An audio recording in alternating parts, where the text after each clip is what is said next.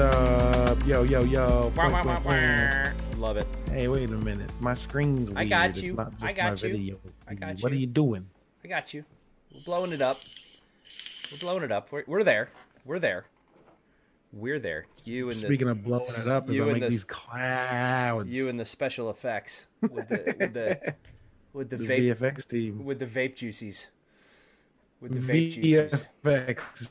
Vape FX. I'm so proud of myself for coming up with Vape Oh. FX. I just want you to know that oh, because it's awesome. Yeah, I'm gonna- awesome. What I'm trying to say is I'm awesome. Eric, do you get what I'm putting down? I do. I'm picking it All up. right. I'm picking it up. Here's what I want to know: the hot, burning topic Oh boy. on everyone's mind. Mine, What's that? our viewers, our listeners on Monday. Hit me with it. You're now in corporate America. How does it feel? You've been four days on the new I'm job. Wh- wh- Yep. Four days in. How do you feel? Um, How's it? how I you feel like I feel like someone is going to walk in and say, um, "Mr. Sawyer, it has been fun for you, I'm sure, but it it's over now. You don't belong here, and you know that." Oh no! It feels like a joke. It feels like a joke, man. Selling Like, yourself short there. it's no, it's so good, and it's so uh it's such a welcome and like heartwarming departure from working in a warehouse and not working in games that like literally each day it's been like yo like this is too good. Yeah. this feels like it's too good to be true. Um and uh it's not. It is true and it's it's great. I love it. Um my first day in the office we spent two hours play testing a new build for the game. It's coming out october 1st so i played games for two hours my first day for work uh the second day and third day we went to schools and talked to second through fourth graders about how to make games and what it means to be a hero and that shit was amazing. Um today was more of a deep dive on the do but like it was still fun. Uh we had a consulting firm come in to talk about some stuff for us for our next big marketing campaign and then we went to a barcade for drinks it's it's great man. Tomorrow the the sprint they're in ends so we're going to plan the next sprint which means i'm going to be a part of that and uh we're going to a team lunch. Like it's man it's uh it's unreal. That's really the only way i can describe it. Living It's- the that's dream. unreal. Living the yeah. dream. yeah i'm living the dream and and as uh as one would assume that dream feels like a dream. Like I, I i feel like i'm gonna get pinched and not feel it and then wake up and go oh fuck but it's it's reality man it's uh it's amazing It's good. Good to Yeah. hear it. yeah man, good for sure to hear it. how has your week been before we get into the news let me know what's going on with my boy Uh, let's see. Last, uh, it's public now. If it's not, I'm about to make it public. The company I work for was acquired. Um, so that's been interesting. Uh, that's always fun when a 130 person company gets absorbed into a 10,000 person, uh, private equity backed, um, ginormous, uh, company. So, um, oh, I just noticed, uh, what's up there? Uh, cheeky bastards. Um, but uh, in the chat, is that Wanks. mrs dirty smurf that uh, no, that is actual Smurf who why logs does in mrs because Mrs. Dirty Smurf is the one that owns the Twitch membership, so he logs in with that. Oh, Although okay. you know, this is a, th- these are two very attractive gentlemen, so it might be um, the missus. We're not sure. Anyway, She controls. She controls the money. she I get, controls I the get money. that. Yeah, we all know how. Ah, that that goes. too real. That is too real. Uh, other than that, that's uh, that's really about it. I traveled on Monday. Uh, I got Where'd you go? Uh, I was in Palo Alto again. I traveled on Monday. I got sick on Tuesday. Had to get on a had to get on a plane. Um, being sick, which is the worst. Um, Oh yeah, it sucks. Mm, you know, boy. luckily I was uh, I woke up at uh, five thirty in the morning with shit coming out like all ends, uh, ears, nose. If I had an orif- if I had an orifice, uh, it was coming out. Apologies. Um, and then was finally That's able too to, much information. was finally able to hold, hold down a bottle of uh, a bottle Uh, I got a, a uh, a bowl of ramen when I got to the airport. I Uh, thought you said you were able to hold down a bottle of rum. Yep. I was like, yo, Eric, if you're Yeah. sick, you shouldn't be drinking a whole bottle of rum. that's how I heal myself. The power of the Caribbean. Um, Yes. That's the new. That's the. Never mind. Go Yeah. ahead. but uh, I got to, and it was San Francisco's airport, so they have some actual like legit Japanese places in San Francisco airport. Sure. Um, so they have a place That that, checks out. They have a place that serves uh, you know pretty good ramen uh, for airport ramen. But anyway, got it. That made me feel better. Uh, was able to hold that down, and then uh, and then went from there. So, and now we're back, and we've been playing the amazing And now we're back. Forsaken all week, which has just been Yeah. Yeah. Yeah. phenoms. Yeah. It's good, man. I still still conflicted about it, but we'll talk about that later. All this is Bounty Board. Everyone who's here and who doesn't know already, uh, it is Thursday, September 20th. If you are listening to it live, if you are going to listen to this later on a podcast app, it's going to be Monday, September 21, 2, 3, 4th. Math, because we're good at it. Thanks for coming by. I am your host, Caleb at Lovewub. With me, as always, is my co host, Eric. Howdy. What's up, my dude? What's happening? Uh, and we're gonna dive right into news because there's a lot of shit to talk about Yep. this week, man. A lot of cool A lot of shit. shit. A lot of cool shit. Yeah, Very it's like excited about a couple, Of, very excited about Oh. a couple of these. Very excited. yeah, it's like the season of games kicked off, and then games were like, "Oh, we should probably tell people about shit coming up." So to kick it off, the The f- one and only king of the fall, Red Dead Redemption 2's multiplayer mode is Red Dead Online. No Shocking. surprises. Shocking. And the beta is coming in November. Also, not really a surprise. This one comes from Twinfinite by Tom Meyer. Rockstar Games announced today that the multiplayer component for the upcoming Red Dead Redemption 2 will be called Red Dead Online and is launching after the game is released. Few details were given about the online connected mode, though it will allow players to explore the open world of Red Dead 2 together. The online mode will be available for all Xbox One and PS4 owners of the game, similar to the publisher's other always online multiplayer mode, GTA Online, Red Dead Online will also be constantly updated. This isn't really a surprise to me. Um, you could expect that we were getting Red Dead Online, and because of how GTA Online launched, I was uh, pretty expectant that it would be a month or two after the main release. Yeah. Not sure why. So, I think if you ask me, it's probably so they get the people get through the campaign, but what I'm hoping it's also is, probably so they can test how many people are on the damn game.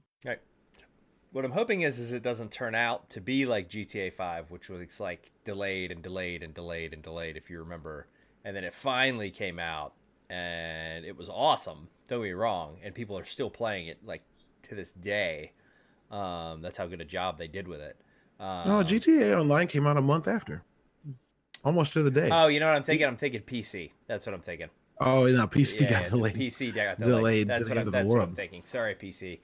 Uh, Rockstar is still very much a console first company, which I find uh, interesting in the climate of today. Um, yeah, I'm excited. I mean, as far as I'm concerned, game of the year. Chalk it up. Um, everybody else just get out of the way. Um, they as uh, they are, as they are. uh, uh, yeah, literally getting out of the way. Battlefield. Um, rip.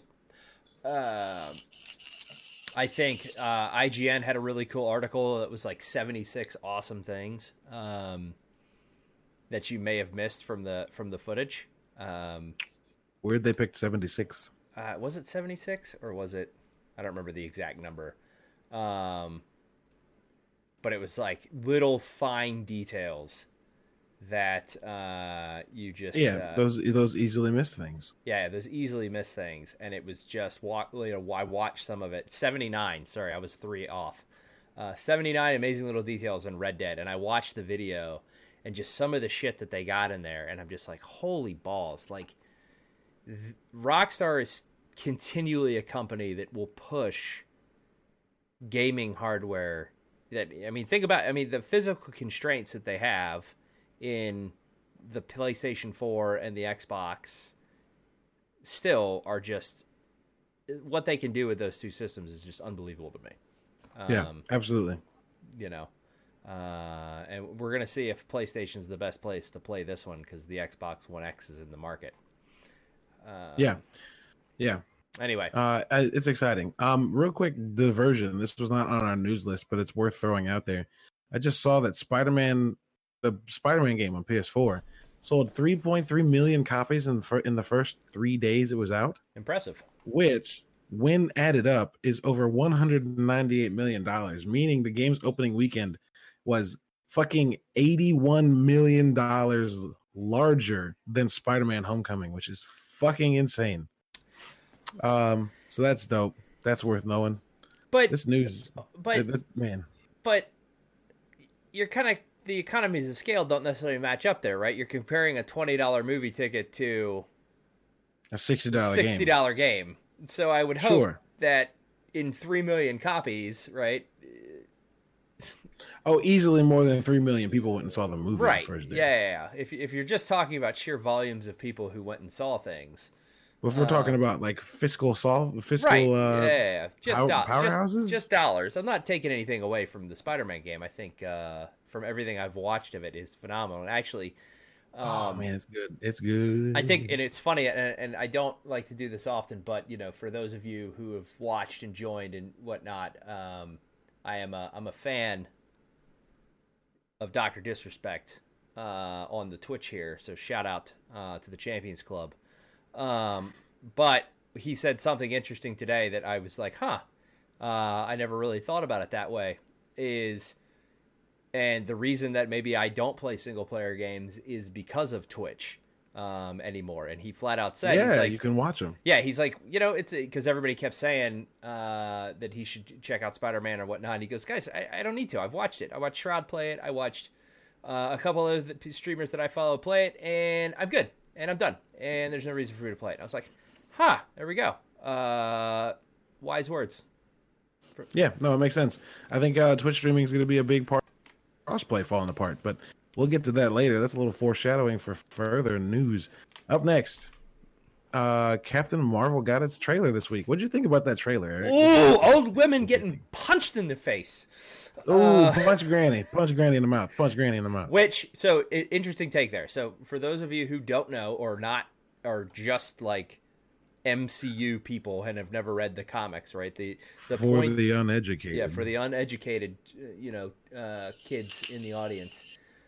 There are an enemy that have yet to be, and maybe the most devious enemy in all of Marvel's cinematic universe, uh, or just in Marvel Comics, period. Uh, in the pointy-eared, elvish-looking aliens that we saw kind of walking up the beach, uh, the Skrulls, right? Yeah. Um, they are uh, super. what are they, Eric? They Or are. what are they? They what are. can they sh- do? They are a shape shifting alien race, and not only can they shapeshift, when they Shapeshift? sh- when they shapeshift, they can also assume the powers of the person that they've shapeshifted into, which is what makes them so devious. So, So, Eric, Eric, can I ask you a question? sure, Why would you shapeshift into a grandma if you're going to assume their powers? I don't think the grandma was the Skrull in that trailer. so I you just think- up, just punched a granny for no reason? I, nope, I think. oh my God! You No. think Captain Marvel? Uh, I think Captain Marvel was the Skrull in that scene, and this is some sort of weird smear campaign that the Skrulls have going. They've done it before. What's They, happening? what's happening? Exactly. Yo, dude, is Captain Marvel going to tackle fake news? Because I'm down for that. Mhm. I think I think they're going to tackle fake news in Captain Marvel. I think Ooh, I like happen. this. I like this. That's a good take. I haven't heard anybody with that take. I like that. That's I like good. It. I like that. I'm just noticing. I'm just noticing that after I've had a few beers and a few cigarettes, my voice gets smooth. Yeah, you're Anyway, you're a little silky smooth tonight. Yeah, just a little bit. It's all right. I can roll with it. Uh, we're gonna move on to the next one because everyone knows Captain Marvel's dope. Moving on with more Marvel. This is gonna be a theme for the next couple. Marvel's Daredevil season three got its October launch date on Netflix. That was announced today. Uh, we won't really dance around this one too much. It's coming out October 19th, so it's September 20th. You've got about 30 days to prepare yourself for Daredevil season three. I got some Netflix Um, shows to watch. Yeah, I got to catch up on Iron Fist season two. I got to watch Luke Cage season two. Um, so yeah, I got 30 days to get through what 23 episodes of show. Mhm. As as long as they stay around the 10 to 13 episode length, possibly 26. I don't have much off time, but that's okay. We can I am work. uh, I am excited I am too. Daredevil is consistently one of the best Marvel shows. out of Um, out of the out of the four, right? They've put the most care out of the four of the defenders, right? Um, yeah, Luke Cage season two is phenomenal. Like they did such such a good job. The chat just brought that up. They did such a good job with Bushmaster. Um, yeah, I haven't like, watched it yet. I hate like myself. um, I can't I can't put my finger on the actor's name, but man, is he just like he's perfect in every way for that role. Um, it was almost like he was cut for it. Um, Sure. the role was you know the the role was created for him. But uh, with that said, uh, the reason that I am so excited about the third season of Daredevil is because we get the return of Vincent D'Onofrio. Um, and for anybody who knows me, Vincent Oh my god! Vincent, yes. Vincent D'Onofrio is one of my all-time favorite actors. I think he is phenomenal His Wilson, his Wilson. Fisk is fucking everything. and he was so perfect in the first Oh, season. And if y'all haven't watched the trailer for season three, Yep. there is absolutely a part in that trailer where you see uh the white kingpin suit being put on, and I mm, Yep, it made me Cannot- weak, man. I'm so wait. excited.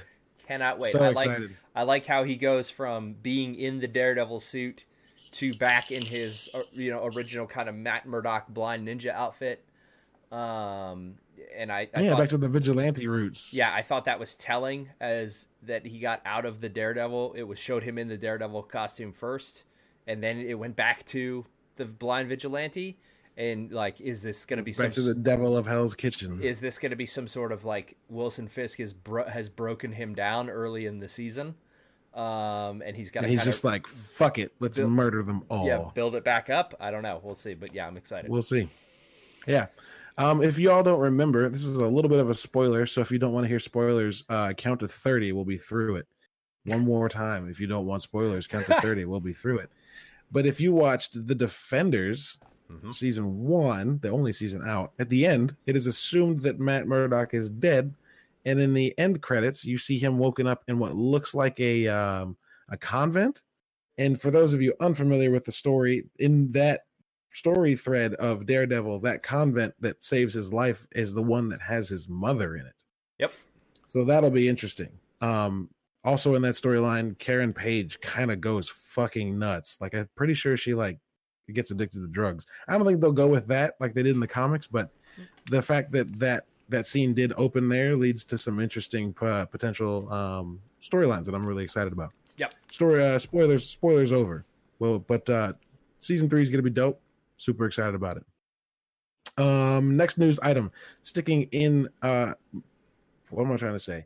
Staying with the theme of Marvel, uh, Marvel announced that they are because they're getting closer and closer to make signing that deal with uh, with Fox, making Disney, Disney Fox Dis- merger. Disney announced. Disney announced. What did I say? Marvel announced. you said Marvel announced. Disney announced. Yeah, I mean it's the same thing. We all know this. Right, Disney right. confirmed. Disney confirmed Marvel would take over X Men franchise after if, after the Fox merger. If this doesn't make you excited, check your pulse, pinch yourself. You might be dreaming because You, you, need no, to no, wake you, up. no, no, not dreaming. You're fucking dead. If this doesn't excite Yeah. you, if, just the sheer possibility of Deadpool being in an Avengers movie, one should shit. ex- excite the shit out of you. Wolverine Wolverine, being being, in an Avengers Avengers movie. Spider-Man, Sony is Spider-Man still in the house of Sony, so we got to leave him alone. But Sony and Spider Marvel, Man and Deadpool hanging out though. Right. Who Uh, knows? uh, it just okay. So it here's what excites me the most: the world is this big. a proper, It's getting this big. a proper Proper. fucking Fantastic Four movie because that team has just been fucked every time they've been put on the screen. Man, I feel bad for Josh Trank because Chronicle I- was good and it- apparently Fantastic Four was good, but Fox doesn't know how to fucking make good movies. Right. Go on. Chronicle was amazing, and the the Miles Teller Fantastic Four uh, was way better um, than the uh, the other one. Um, I can't remember. Oh, the one that had Chris Evans in it? Yes, the one that uh, yeah had Chris Evans and uh, Jessica Alba. Um, yeah, the the the the. Mile, I like Miles Teller as an actor. I think he's good. The guy that ultimately went on to play uh, what's his face in Black Panther. I can't remember why can't I remember these characters' names. Oh, Michael B. Jordan. Thank you, His Michael name's Jordan. Michael Jordan. That's not Yeah. hard to remember. Yeah, there we go. Uh, no, I like it. I like how it's you know B and he goes put, he puts the B in it. Like Oh, he'd like, have to because if Yeah, it's yeah. about Michael Jordan, you'd be like, wait a minute, Wait a MJ minute, in the movie? MJ. Hold on. Uh, yeah, Michael B. Jordan. Yo, my uh, favorite Michael Jordan movie, Black Space- Panther. Anyway, go on. oh, I, I said Space Jam like an idiot. I was uh, gonna. I was. That, that's that's the joke, right? Because you think I'm gonna say Space Jam, but I said like, man, all right. I'm with you. I'm with you. You know, Um, we're, we're together. We're together. Um, but I, it just the possibilities are, and the whole my whole theory about like the Scarlet about Scarlet Witch because there's a whole run in the comic books where she does like a mutant awakening. Um, right. So her and Captain Marvel combining forces in the next film when she comes back, right? Because uh, you know, spoilers if you haven't seen Infinity War yet, I'm sorry. Um, Scarlet Witch is one of the ones that gets turned to dut, uh, dust. Um, they It would have uh, been great if you didn't finish that sentence because it would have been like you were acting it out. Yeah. it's turned to duck. but What um, what, hap- what happened? what happened? Um, no. but I think the the it, that that is cool because you know they've got the power combined of Captain Marvel, who's basically a fucking walking star um, in in power level, and then Scarlet Witch, who is a walking Infinity Stone for all intents and purposes, um, as far as power level is concerned. Um, Over nine thousand. Yep. Uh, they do uh, that mutant awakening, and that's how they tie. Um, that that's how they bring X Men into it. I'm gonna. It's ah, God, I'm just so excited to see I just. Oh yeah, dude. the proper treatment of the X Men franchise. Not that Bryan Singer did an awful job. I think for the time and what movie making was in that yeah, era, like his it was- last movies were a step up. Yeah, Big the time. the first Big yeah time. the X Men First Class movies were great. Um, I think that cast was just phenomenal. It'll be interesting to see who they replace Very and who they keep. Um, I would love to see James McAvoy come back. I think he's an incredibly talented actor. I would like to see Fassbender come back as Magneto. I think they have great chemistry. Um, Jennifer Lawrence as Mystique. Eh. Yeah, I don't know about that. Um, okay. Uh, the kid that played Cyclops in the other one, he could go. Uh, I'm not even sure I would want to see, a See, the thing I'm most excited about is that because Avengers is nearing the end of Phase Four, I want them to just kind of let Avengers rest. yeah, I know they have Spider Man and Black Panther. Like, let those movies carry them on. Don't re- don't bring back the big core guys, and build up X Men. And eventually, in another ten years, we can get fucking Marvel versus. I'm sorry, X Men versus Yeah, Avengers. totally. Um, Like- yeah, I think I, th- Oh, I think once this acquisition goes through, which is phenomenal, I think that's exactly what they do. They give Avengers a little bit of a break, um, and then they they play with the X Men franchise. But we get, I mean, just the bad guys that we get in that franchise, man. Um, Oh yeah, it would be amazing. uh i would you know galacticus um oh god i can't even it's just uh It'd be great. so good it's gonna be so good Yeah. There's- Or they- the only direction they could go is up. yeah i think Well, I the mean, other thing is, I mean, is that's not true. giving the avengers pro yeah that's totally not true i think no not james marsden the kid the kid that played young cyclops in uh the latest x-men um uh apocalypse um the uh i don't remember the actor's name i think the other thing too is they take Ah, they they take the uh the route of instead of going with Avengers proper, right? Because you've still got a couple of these franchises that we haven't seen the second films on. Like I think Doctor Strange is a great way to bridge from Yeah. Avengers to um f- to the To X Men X-Men. to the X Men Sure. universe, right? You still got Ant Man and Wasp, which had their second movie come out, which did was great. Um, anyway, we spent way too much time on this, but we could literally talk about this. No, it's going to be amazing. For Um, and I'm I'm excited. We could talk three about it forever. Yeah. We could. Uh, moving on to the next news article. This one out of Polygon, written by Samit Sarkar. I'm sure most of y'all have heard. Sony announces a PlayStation Classic, a $100 mini PS1. It's going to come with a lineup of 20 games that includes Final Fantasy VII. Um, just to list some of them, we're going to get Final Fantasy VII, as I just said, Jumping Flash, R4, Ridge Racer Type 4, Tekken 3, and Wild Arms.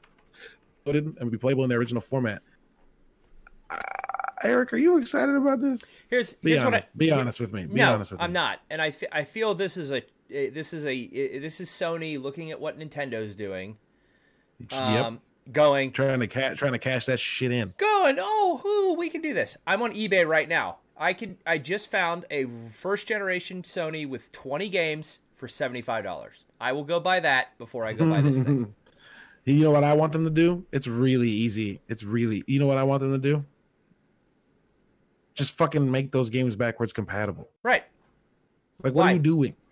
I, and this Like is Xbox, Xbox doesn't need to make an Xbox Classic. You know why? Because they're making their games backwards compatible. Yep. You know why that's better? Because you don't have to make people buy a system for a Well, hundred dollars so- that's so- got a fucking yeah. peanuts for games on And it. here's the issue, right? My and here's the issue that Sony's starting to run into with I feel some of this backwards compatibility and some of the crossplay stuff and things like that. Not even crossplay, sorry. We'll get to that in a minute. Um, but the backwards compatibility is is you got to remember before this generation of Sony consoles, everything was built on a unique and custom architecture, right? Yeah. So it's Yeah. not where Microsoft came into this game and said, "Nope, we're going to go with a common architecture, an x86 architecture, out of the gate." Right? Xbox One, Xbox 360, Xbox, sorry, the original Xbox, Xbox 360, Xbox One. Xbox One. I did. Xbox Oh, One, um, OG Xbox Oh, that's good. right is have all That's been really built good. have all been built on a core x86 based architecture which has made backwards compatibility a, pos- a, a thing because it's very easy for Microsoft to emulate that um, in their current generation of consoles and they'll be able to keep doing that going forward um, but yeah I, I just it's it it feels hollow and it just feels like Sony is out of touch um, Yeah. uh, well, what I'm getting at, what I'm what I'm getting at, chat, is not that Sony should be able to emulate the pr- the the core root of the programming uh, is based on a custom ar- custom chip architecture that is not common architecture, right? So it's not they have to emulate that processor and that step to get it to actually run on the current generations of consoles. Uh, which is why Sony Yeah, is but- putting so much stock into that streaming service, which is not going anywhere. Anyway, No.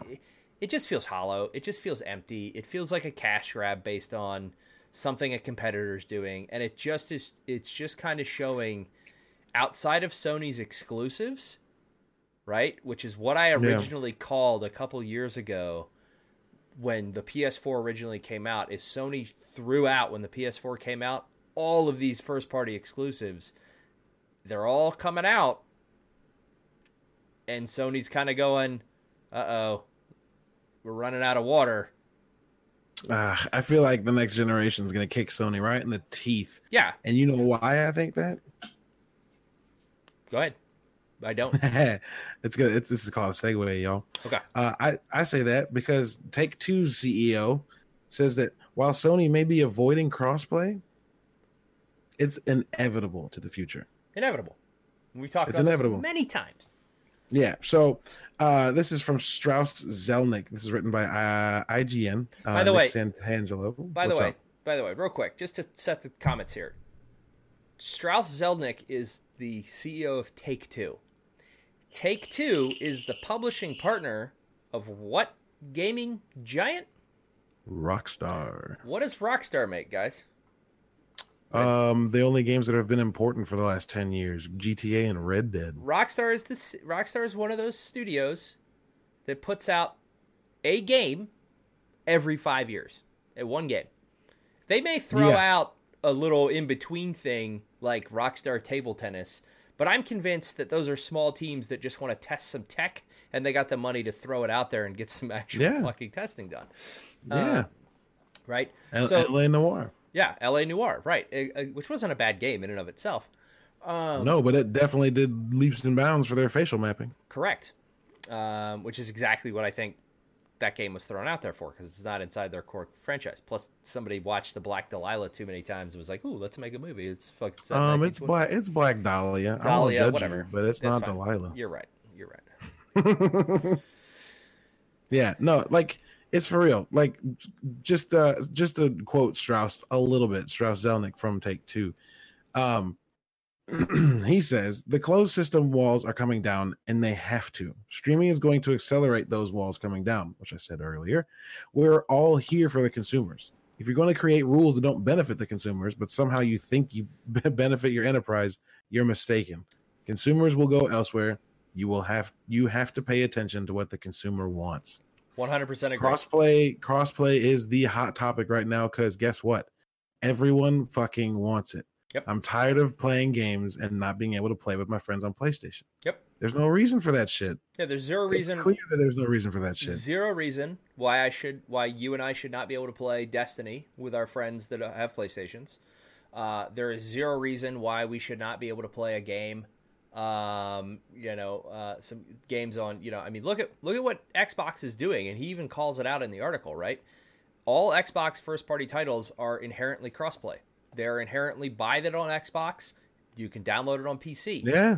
The- Dude, it makes it makes console exclusives that much more important. Yep.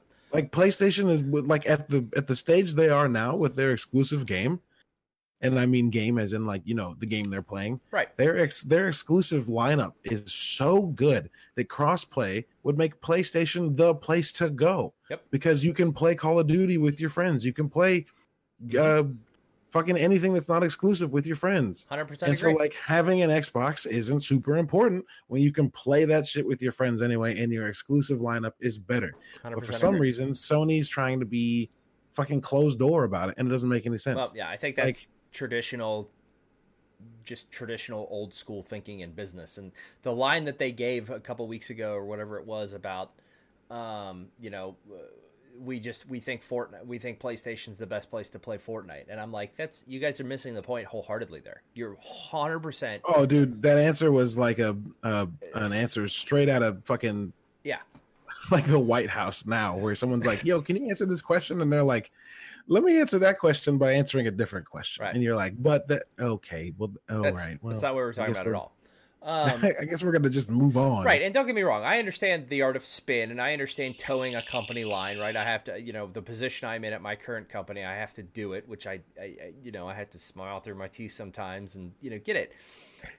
Um, but the the point being is, is to be that out of touch with where the community is, um, and to be, and to, where the community is as a whole, the gaming community as a whole, what your players want and just saying dumb shit that harkens back to almost a dumb comment as Don Mattrick could have said uh, when, God, the, we we got when the Xbox got One like X. three when the we got like three podcasts without you bringing that motherfucker up. No, it's been longer thought than we- that. I It's thought been we like were four. past It's it. been like four or five. Um, Okay, see what I mean? It's been so long, I forgot how and long I'm, I'm gonna stay. I'm gonna leave it there. Uh, but yeah, they they the the chat brings up Smurf brings up a good point in the chat here. Colin Moriarty, right? Um, is the, it? It just seems like Sony is being obstinate to be obstinate. They're the kid who has the who has three of the same toy and doesn't want to share with anybody. Um, Yeah, but it's very simple. Uh, and I think you know, I think uh, the com Like, uh, had the best yeah. point. yeah. Like Call of Duty will be more successful if people aren't buy if if there's no longer people that aren't buying it because they have a PlayStation and their friends have an Xbox. Yep. Done. Like if you if you have a PlayStation and I have an Xbox and a multiplayer game comes out and none of your friends have a PlayStation, you're not gonna buy it. Mhm. But if you can play it with fucking anybody, guess what, dude? I'm buying that game. Yep. Then having a console that you like more than other ones isn't restricting you from playing with your friends. It means you get ex- uh, uh, it's the same argument, man. Yeah. Exclusives get better, multiplayer games make more money. It uh, the argument against it is hubris, man. And like yeah, the only there, people there that- are people that, that there are people that point to Xbox as having this kind of hubris when they were winning the console war last generation and turning down shit, and they've moved past that. Mhm. And so you could argue maybe it's because they're in the lead, but I think if Xbox was in the lead, they'd still be doing what they're doing now. No, I yeah, So, I, like- I I would like to say that if the tables were turned and Microsoft kept its dominance um, that it had in the th- in the in the 360 generation, that Phil Spencer would have looked at crossplay and said, "Yeah, that's cool. Why not?" Um, because all it does, and I think that just comes. I think that comes so not necessarily from Phil. I think that comes from a level above Phil um, at Microsoft. You know, where where, where the CEO Right. of Microsoft is very much been about the la- you know w- the last generation on uh, or the last generation of core you know Microsoft products um, has been very much this shit works everywhere, no excuses, get it done. Um, Get and it that, done. and that has that type of you know, f- freedom for innovation has trickled down to uh, the Xbox team, and I think that choice when he put Phil Spencer in charge of Xbox is, you know, paid dividends uh, ultimately. Yeah, for real. Phil Spencer has saved that console from what looked like would be a catastrophic failure. And I mean, yeah, I get it. Microsoft doesn't need the money that Xbox is making. Like 90% of Fortune 500 companies are using Microsoft cloud based software. Yep. They don't need the money. But the fact that they don't need the money has afforded them the ability to do what people fucking want. Yep. And that's going to endear them to suddenly make more money because people know that they're going to get what they want out of Xbox. 100%. That's how it works. Mm-hmm. I don't really have a super smooth segue like I did for some of these other ones into the main story, but I can just introduce it and it'll work just the same. So, though we're done with news, that was a lot of shit. Thanks for sticking around through that. But this week, we have a topic that I think Eric and I have a lot to say about, and that is the science of storytelling, which sounds a little pretentious. So, let me summarize it this way games do storytelling a lot of different ways. Some of those ways are good, some of those ways are bad. Eric and I want to talk about those different ways and see what kind of feedback y'all got. So, Eric, what do you think makes good story? Ooh, um, that's kind of like asking me what my favorite super, what my superpower would be, right? Um, is uh, what type Oh, of dude, story? telep- telepathy. Easy. I don't know. You can win. You can win every argument. Yeah, that yeah, but that that just creates kind of a weird dystopian future where there's nothing sub skiwi. Um where everybody agrees with me. I don't necessarily want everybody to agree with me because I am not 100% the smartest person ever. Um, But if you were telepathic, you would be. yeah. No, I would just be able to read the smart people's minds.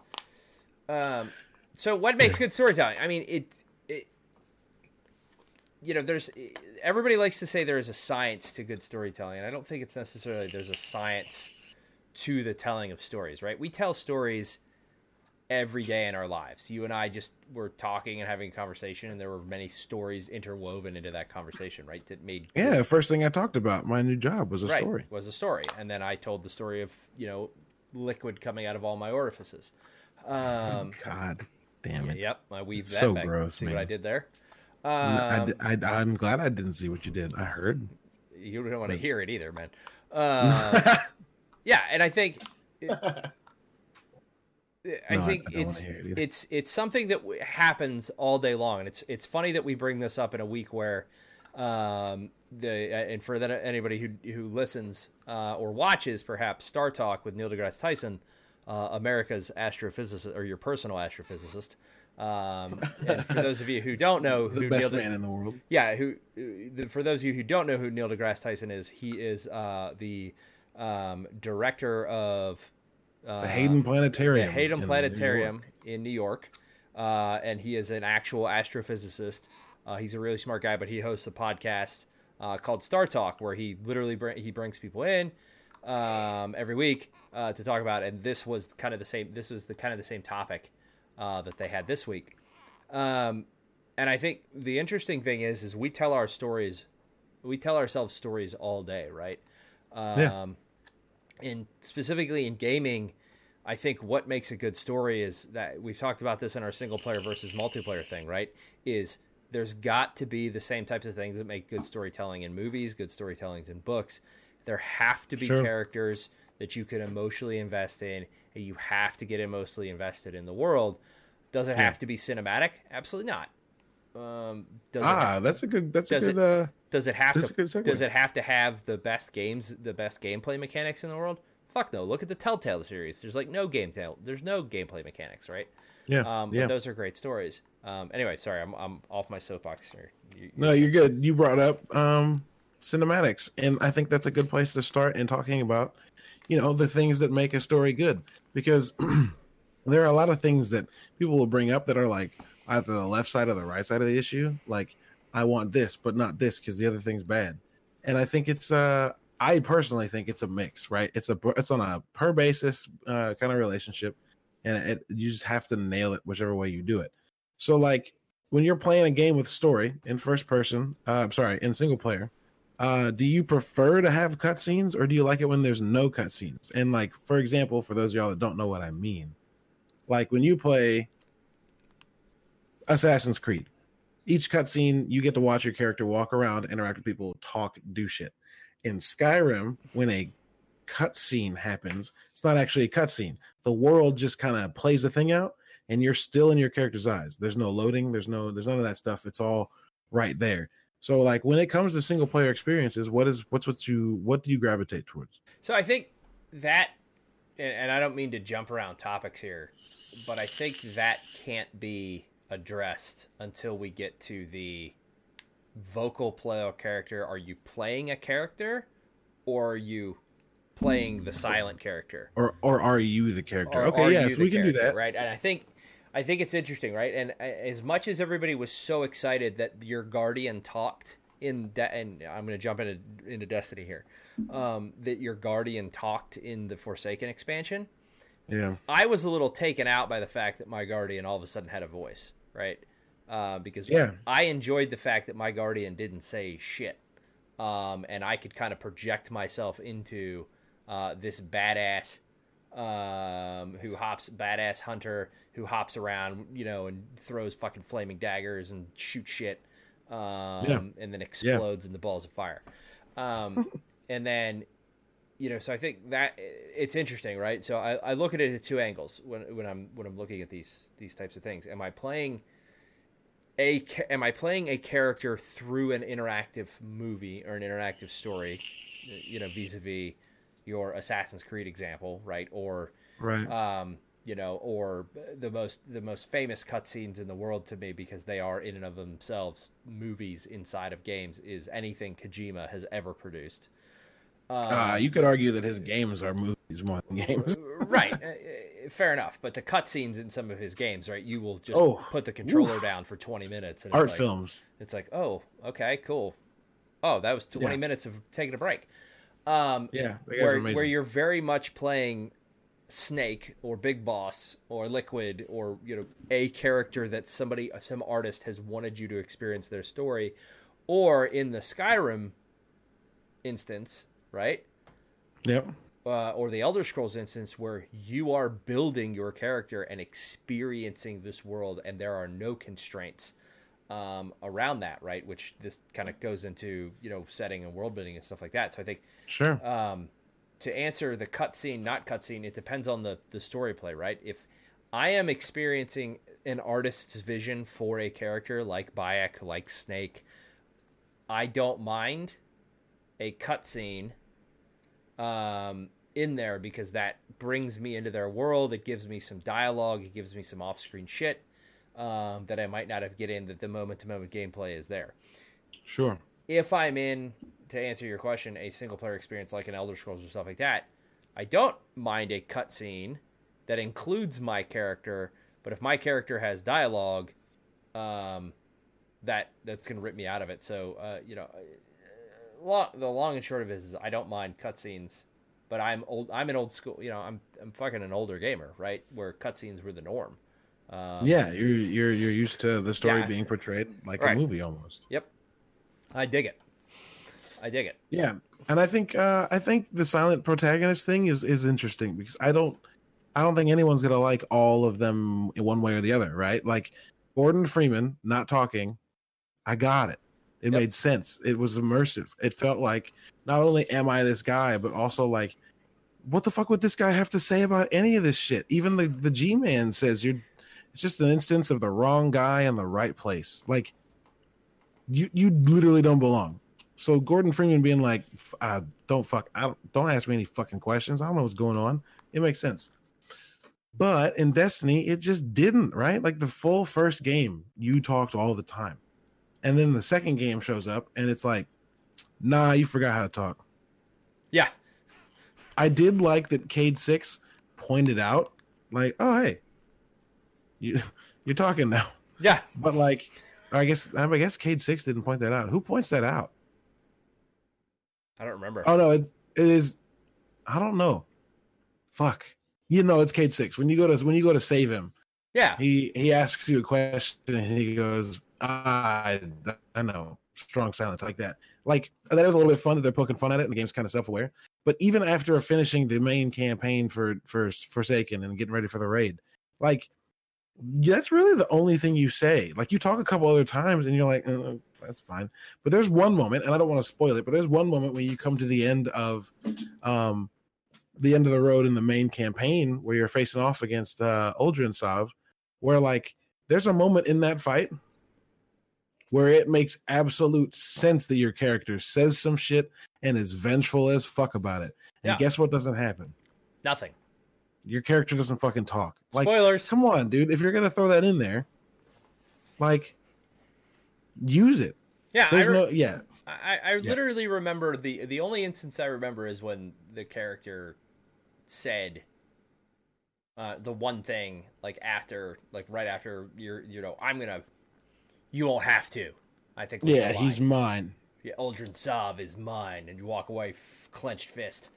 Um, which is, yeah, I don't think I'm, it was. I'm all right with that. Yeah, I don't think it was necessarily needed, right? It- you know, in games where I'm creating a character, like very much in Destiny, I have three characters, the Sisters of Doom, um, all the same race, all with the exact same face, different haircuts because they're triplets. Uh, speaking of storytelling, I've got a whole backstory for them because it's the way my head works. Um, Oh, I'm on the same page, buddy. yeah, the uh, it, it's just interesting that they would make a character like that talk, and that's even like, uh, and the you know this brings up the argument, and I, I'm sure some people in the chat are sitting there going, well, what the hell is Master Chief then, right? Because you're playing through a first-person game with a character that does not talk. Ooh, that's not true. No, no, no. Hold on. Okay, he talks. much. I would, I would a hundred percent say that Master Chief is the strong and silent type, right? Yes, Um, absolutely. That To has that has that has very poignant things to say at the right times, but you are still very much projecting yourself as Master Chief because of there. So you know that that brings up an interesting point in narrative, right? I think a lot of people have forgotten these days that we're living in an artist's world and an artist's vision. I'm going to take us back to I think it was our first or second episode where I talked about and or I more uh, bitched and complained and called the world out on the fact that they they they complained so much to BioWare about uh, the ending of Mass Effect 3. Um, so much so that BioWare said, "Oh God, let's go and give them some cutscenes and you know, Yeah, here's it- some extra shit this contextualize, which out. should have understood the first time, but Yeah. whatever. Here. horseshit, right? If you're an artist, stand by your fucking guns and deal with it, right? Uh, Yeah. You know, don't bow to the will of the the the chubby cheeked kids out there that are going to whine because they didn't get their way. I a hundred percent, I a hundred percent am supportive of any artist's decision. I may not like their decision. I may think it's derivative. I may think it's, you know, an easy way out or it doesn't sum up all my questions. But that's why I have an imagination. If a story doesn't finish up for me, I'm Time to go figure it out. I, it's this. It's what I say. It's it's whenever I'm reading a book, right? And they brought this up in the Star Talk episode, right? Is it's the very it's the big difference between watching a movie and reading a book, and why so many people always when they read the book first and then go see the movie, go Say the book is better than the the, book is better because your subconscious while you're your conscious and your subconscious while you're reading that book is filling in the details is idealizing what these people look like. And then all of a sudden they cast it right? I think think back to the dark tower right? When that movie Yeah. came out the fu- the shit that was said about one of the greatest actors in the world right now because everybody didn't think that's what Roland of Gilead should look like right? Now i'm a rational human being so i can say oh okay cool. I understand Oh, why it's, they it's fiction. It literally doesn't fucking matter. yeah i under i understand why um th- they chose that casting role. I think i think idris elba was was good uh as roland deschain uh i think because he's a great actor it was a cool movie. There were some other there were some a lot of other issues with that movie uh to be with Sure. Yeah, it absolutely it wasn't Idris Elba, guys. I just want to point that out to all the fanboys that think they can control media because they didn't like it. right That movie wasn't bad because Idris Elba. That movie was bad because it was written poorly. yeah um they tried to shove seven books worth of shit into a 90 minute movie which Oh, historically weird. That's never happened before. never works um No, it's always so bad. Hollywood, stop fucking doing it. yeah so i think yeah, to cutscene or to not cutscene, I think is where we still are. And you know, I think it, it really depends on the artist's vision and, and how it takes it out. Like games like God of War, I think it, it adds. Well, uh, it- yeah, God of War's like one camera take, right? Yeah, Like, it- it, doesn't change. Yeah, it adds to it adds to them, right? It doesn't uh, it doesn't take away from them. Um, Right. First or third person, I that, that's again, that's not really an argument, right? You can have a strong silent character in a first or a third person game. Is it more immersive to have a character that doesn't talk in a first person game? Sure, um, but I don't. That doesn't really take me, you know, out of out of the flow uh, in any way. Yeah, yeah. Uh, it's I don't know, man. Like I think that first and third person are interesting because they can they can do essentially anything. I've played bad third person story games. I've played bad first person story games. Um, first and third person, like you said, is a personal preference thing. Like Dishonored, love it. First person, all the way, stealth game, a lot like the Deus Ex games. I'm down for that. But at the same time, like I've played Mass Effect. Mass Effect is a Mhm. third person game, and the story is also very good. And being able to see Shepard in whatever he's wearing was kind of important to me. But like, would I have been um would I have been as I like I I can't see I can't see um what's his name? Um not Arno, Corvo. I couldn't see Corvo when I was running around. Would it have made the game better? I don't know. Right? Like Dishonored was fine the way it was. Mhm. And and Mass Effect's fine the way it was. Um there are examples of games that don't do it well and like I said I don't think it's the perspective that does it.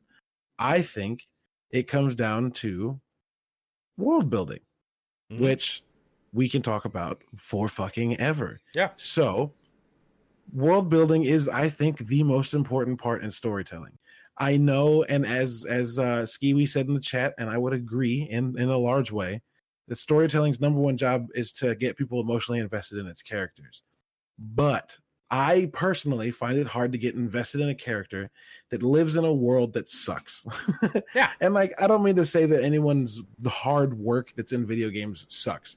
So uh, what I'm I'm I'm being hyperbolic. Like I don't like when like for instance, um god, I can't think of a game that's actually done this in a minute. Um Can you I've been rambling. Can you think of a game that like you liked the character and were kind of invested in it in the character, but the reason you couldn't get all the way invested in the character was because the the world that character existed in just didn't sell you. Has that happened to you? Uh, yeah, uh, I think Vampire. Uh, watch. I didn't play that Ooh, game, All right, um, but the, you know, I didn't. watching it. I didn't play it, but watching a whole bunch of people stream it, like that character was super interesting. But the Sure. way that they represented that era in London, fucking, it was awful. Um, I think Yeah. uh, to an extent, the combat uh, and everything, and, and this is going to be rather blasphemous, uh, and everybody might hate me, um, but the Arkham games, to an extent, came up with really stupid lame ass reasons for everybody to be inside at night and not have any interaction with anything that's going on in the world right the world Oh yeah, so, the world was built solely for the purpose of you being Batman. The streets were clear. It was always night. It was nothing else. I think that I think all of those games, phenomenal as they were from a combat perspective, from a story perspective, from a Batman story perspective. Excuse me. Um, oh, and we left out the part the, in the news this week about Batman's penis finally being revealed. Um, was yeah. That wasn't news. That's I why I skipped it. But Oh, you that was it up anyway. that was so totally totally news that we now know that Bruce Wayne hangs to the fucking right. That's a big damn deal. He showed his, he showed off his Batawang. He showed off his Batawang exactly. Anyway, moving on. So what were you talking about before you brought up Batman's dick? I, I was talking. weirdo. I was talking about the. I was. Doug, hey, no, hold on. I'm not a weirdo. Every fucking kid, when they're reading a comment, looks at something and goes, "I bet the Hulk has a huge dick." Huh. Every I want to si- disagree so bad. You, I but you can't, because every single person who reads a comic book goes, "Huh, I wonder what they look like under that fucking spandex." No, Yeah, I don't want to know what Hulk's dick looks like. That's dude, it's it's uh, it's a giant green. It's a I giant green. almost said like. It's a giant green rage monster. I mean, Yes. Yeah, that's a, that seems appropriate. Yep. There you go. Uh, seems- moving seems on. okay. Okay, move back to back to the point I was making is. I think world building has a lot to do, and I, a lot of this is I, I get its budget, its constraints, it's the setting of the game, it's the vibe of the game, it's how many resources do you have. We can't compare the gold standard of things like Grand Theft Autos, the Red Deads, the Oblivions, um, you know, the you know things like that when it comes to building populated worlds. But if I completely agree with you, if you do not build a world that has an interesting, and I think that's part of the reason that I got, I was so invested in uh, the latest Assassin's Creed, and what spoke to me a lot about it Ancient Um, Egypt, man. was it, one. It was ancient Egypt. It was a really, it was a really cool setting. It's a really super interesting setting. Um, Yeah. But, but they did such a great job of building everything around your characters. And I remember the first time I got to Alexandria um, in that game. Oh, breathtaking, it man. was one. The scene was just visceral, but the city streets were bustling with life. It wasn't the same repeated dialogue over and over yeah, and over. And and that's over one of the things. Yeah, for sure, and that's one of the things I dig about Spider-Man, right? Like, Yep. although I would I would argue that maybe it's to Spider-Man's detriment just because there's too much. Um, but like I know. I don't think so. in so. Batman, where are the fucking people? Right? They're not there. In Spider-Man, you can walk down the street and high five people. right. The only reason I say that maybe that's too much is like Spider-Man's also a weird representation of New York that is so fucking violent. There are armored car flip take takeovers and gunfights and muggings. And I get it. It's a mechanic so that you can learn shit or get points in the game. It's like But New like- York in the '80s, man. Yeah, but you you'd assume that New York wouldn't be so so full of people. Um What do you so like that's a little beef with Spider-Man. Like I don't actually like see that and go, oh man, there's too many people in the street because like I just fought an armored car around the corner. Why are they hanging out? I don't do that. Like that's not something I think of Because they're, actively. It's 'cause they're something that pops fucking New. Yorkers. That's why. Exactly, man. They're fucking New Yorkers, man. They stay, they go wherever they want. Exactly. Yeah. So like that there's a small bit of immersion that like I have a minuscule problem with, but like as Eric just said, like he makes a good point. Like New York is kind of known for being a really re- resilient populace. So Right. maybe they are all hanging out while the city's getting plum- getting plummeled. Plummeled. Plummeled. Um, maybe the, yeah, maybe they are hanging out while the city's getting pummeled. Um, but like playing Batman Arkham Knight because I got Arkham City. I got like the prison got broken out of, and they closed off the little island it's on. So now it's a city full of Arkham people. That's fine. Arkham Knight. The fact that he's swinging around Gotham and no one's there, like what happened? Yeah. Where are the cars on the streets? Where are the like the I don't know, man. Like there's so much stuff they could have added to that and like given that world more flesh.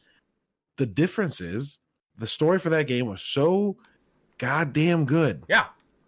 that like the setting could have some issues. And as you see me here today, years later, I'm kind of indifferent. I loved the fucking game, and it's weird that there's no people on the street, but it didn't bother me, right? I wasn't ever like, this what the fuck? Yeah, like You know? where where are the people for the Arkham Knight to be taking out and threatening Batman? I think that would have enhanced uh, the game a little bit. Um, Yeah, just like one if they'd taken a portion of their side, um, like little let's go do it quests and turn them into little like I don't, I don't know, man, just like anything else. no, Just I give me a reason to get invested in what's going on. No, that's exactly. I, I agree with you hundred percent. It is. It, world building is the is the most critical thing, and you and I have talked about this off stream. You know, we've talked about this off stream. We've talked about this Yeah. while we're playing games. If Sorry, excuse me. We've talked about it ad nauseum. Yeah, absolutely. yeah, and not even not even the actual physical sitting down and programming of the world. It's the I just showed up to a city. is What's the, happened in yeah, this city? is the world's history there right i think is Yeah. at, at the base level is there is there enough in this history is there the, the, the can you go into a building and understand and i'm not saying this has to happen in everything but is there enough points you know like uh, assassin's creed jordan po- pointing that back to that as an example is there enough points in that uh is there enough points in that scenario uh, or in that Alexandria to make me feel like I'm actually in Alexandria. Um, Yeah. like I'm actually doing Yeah. something. So world building the setting, you know, and then ah shit, man, it's we could fucking we could we do this all night. We could, and and I think that um, the reason we bring up world building as being such a big point, and reason we both have the assertion that it's the most important thing, is that, I, for instance, I'm playing Spider Man. Mhm. Everyone knows that by default, in almost every case, Spider Man is Peter Parker. But in the movies and games we've seen so far, he's in high school for the first the first installment, right? He's a high school kid. Um, he's young, he's unexperienced. He gets he's kind of a mess. He doesn't really know how to handle shit. This Spider-Man game, if we're talking world building, takes place after after Peter's out of college. Yep. That's cool. Him and MJ aren't together at the time, as far as I know, as far as I am into the game. Him and MJ aren't around, aren't together. That's something that happened before the game, and I like and that's I like just real quick to interject. I like that MJ is not a supermodel. She is a normal fucking person. she's neither a supermodel nor is she a damsel. Yep. which is a which is an accomplishment. Like Yep. she can handle herself, she knows her shit, and she's naturally attractive. Like Yep. she's a person that like looks like you could run into her on the street, and she looks friendly as fuck. Yep. Um, but there there you go. You know, like Spider Man and and uh, Mary Jane aren't together, and he's out of college, and I know right? It's fucking mind blowing. And uh, fucking Aunt May isn't a use. I don't want to say useless. Aunt May isn't a damsel in distress in distress right she like she runs a shelter like all of this stuff is creating a, a world that spider-man's existing in that i haven't seen and that shit's fucking interesting to me and uh, i i have issues with games like um ugh. see i I try to come up with bad examples, and you and I are both this way.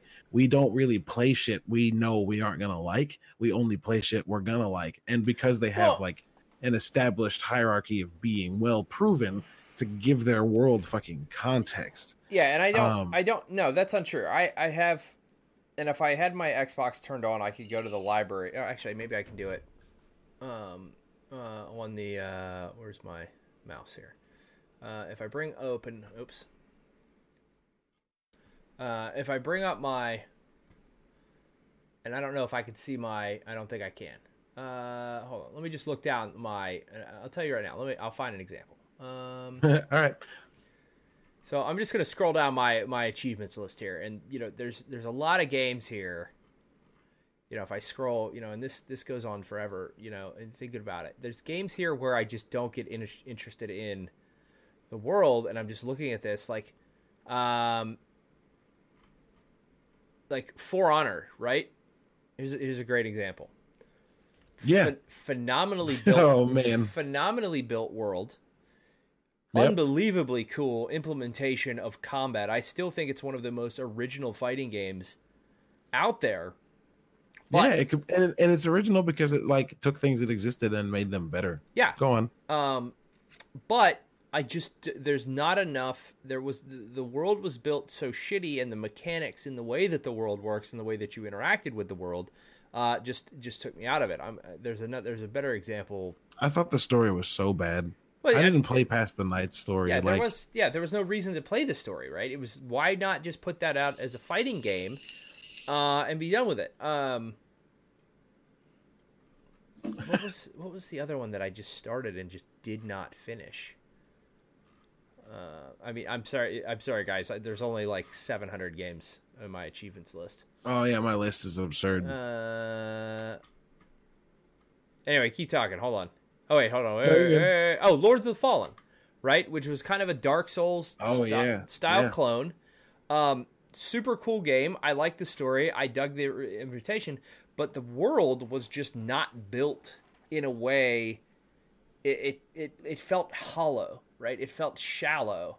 Um, in the way that they they implemented that world uh, to make it um, uh, to make it, and it just felt like I didn't even give that. I didn't even give that game a shot. Well, the only reason that I it was on games with gold. That's the only reason I have it. Right? I'm I'm I'll give anything a shot for free. Um, let me hold on. I will play. you should edit that. Pause. Check that. I will give any video game a shot for free. I'm There not. I'm not gonna go and smoke crack if it's free. Maybe. Uh, Uh, are you? If it's um, it's free, dude. does yeah? No, I. I like I'm my- kidding. I like don't my- do that. Yeah, I like my teeth. Listeners, listeners, don't don't do crack, even if it's free, Stay off drugs, kids. please. Don't listen to us. Anyway, go on. Wait, we just told them not to do drugs, and then you said don't listen to us. Wait a minute. what have you done? Oh my No. god. Ho! Global storming the house Yo, yo, yo. with that six man raid. I don't know why my alert just did nothing at all. Wow. Good Like- job, dude. Good job. Way to have uh, way to have your shit together. Nice job, Streamlabs. I have no idea. Oh, blame it on Streamlabs. Sure, I'm blame it on 100% going to. Anyway, Global. Thank you for that raid. I appreciate you hanging out. How did uh, uh you know, hopefully uh, Kingdom Come went uh went very well. Um anyway, back to topic. Back to topic. Well, I actually want to move kind of out of talking about specifically, you know, what makes story good. And I, I mean, I want to apologize to people listening, maybe that oh, are like, here's a y'all didn't really, y'all didn't really talk about what makes story good, uh, because like there's other things we could go through, right? Like we already talked about first or third, or you know, like but what about branching story? What about what about interactive or linear story? What about uh fucking like the the voice acting? What about the writing? Like there's there's so many things that make stories good. And so like i kind of want to apologize just because the, the the the derail wasn't really a derail for for you and i because like that is what makes a game good for us is the world building.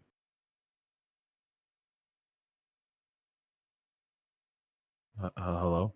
Yeah, I'm here. I'm listening. no, like the yeah so like if we're gonna get back to topic in in in any way i think the the cool the the cool way to go um would be like what are there are there's asking people their top 10 list of games is fucking absurd most of the time you're like man that's like it's like picking your favorite kid like most people could do that but you, you don't want to No, no, you don't. No, you don't pick your favorite kid. I've got two of them, and they're both, they're both, um, my, they're both my favorite kids. Sorry, Exactly. I got, I got a little taken out there because now I'm like super annoyed that my alert package is just not happening. Anyway, going on. oh, no, Um, you're good so the uh, but global i do appreciate that ray thanks for hanging out everybody uh, we are talking about the science of storytelling specifically in games uh, tonight so you know i it's weird right because the world building is such a big thing to it but then you look at and i'm going to bring it up because it's still one of our favorite games is um, well no because that game is oozing with world building style uh, i'm trying to think of an example i was going to say tokyo 42 um, man yeah you, i didn't realize you love that game as much I did. It was awesome. that game up all the time. It was great. I I will, think- I'll download it again to play Yeah, more I because they think- brought out DLC. Yeah. Uh, oh, did they? Uh, that might be. Yeah. That may worth. That might be worth doing as as we uh, as we uh, as we get bored with uh, Destiny uh, here in a couple weeks.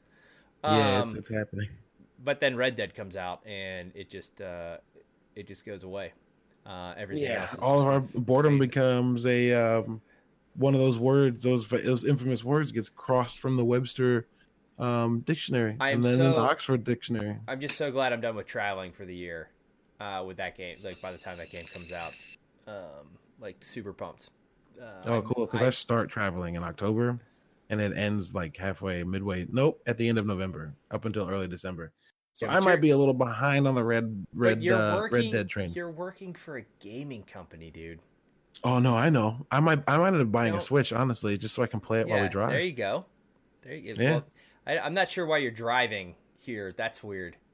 Um, Um, the the reason we're driving, and, and this is completely like are- people who are listening are we've- gonna have no idea. We the digressed reason- totally. yeah, the reason we're driving to Texas is because immediately after the Texas show ends, the guy I'm with has a show to go to in uh, Orlando, and has to fly to that. And because of that, it's easier for us to bring stuff down in the vehicle because we're building out a giant ass booth.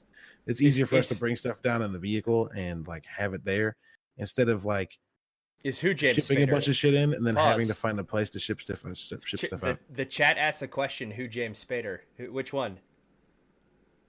Are you asking if I'm James Spader? No, obviously not. I'm taking. I'm just getting there. Because if uh, the Maria says I'm James Spader, I will say thank you. I will gladly be James Spader any day because he's the fucking man.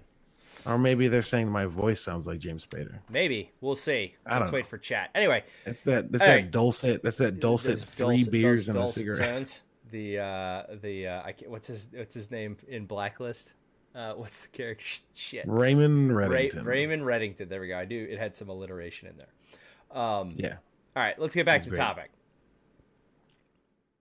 Where were we? Oh well, I mean, I I actually kind of wanted to move uh from talking about you know what made a best what what made story good to kind of carrying on with this world building idea and seeing if we could if we could kind of help people out with uh, uh our assessment of world building being you know the most important part by giving them some examples of worlds that like we can't get enough of and if we had an opportunity to live there for a, a, a time uh where it, we would go does this this is, uh, this is the question that was brought up um, while we were playing destiny a couple days ago yeah, and stumped a lot of people it does. Does it have to be contained to the realm of video games?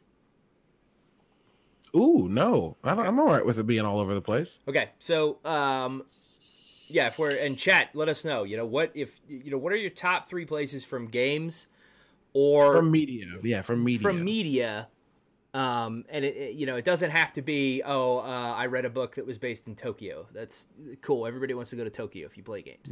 What Um, fictional what place fictional from a, place from from a, video game franchise or whatnot? Let us know in the chat uh, what your thoughts are. I think um first part uh the number one and I, and I threw this out almost immediately when i was asked um was uh roland's world uh gilead.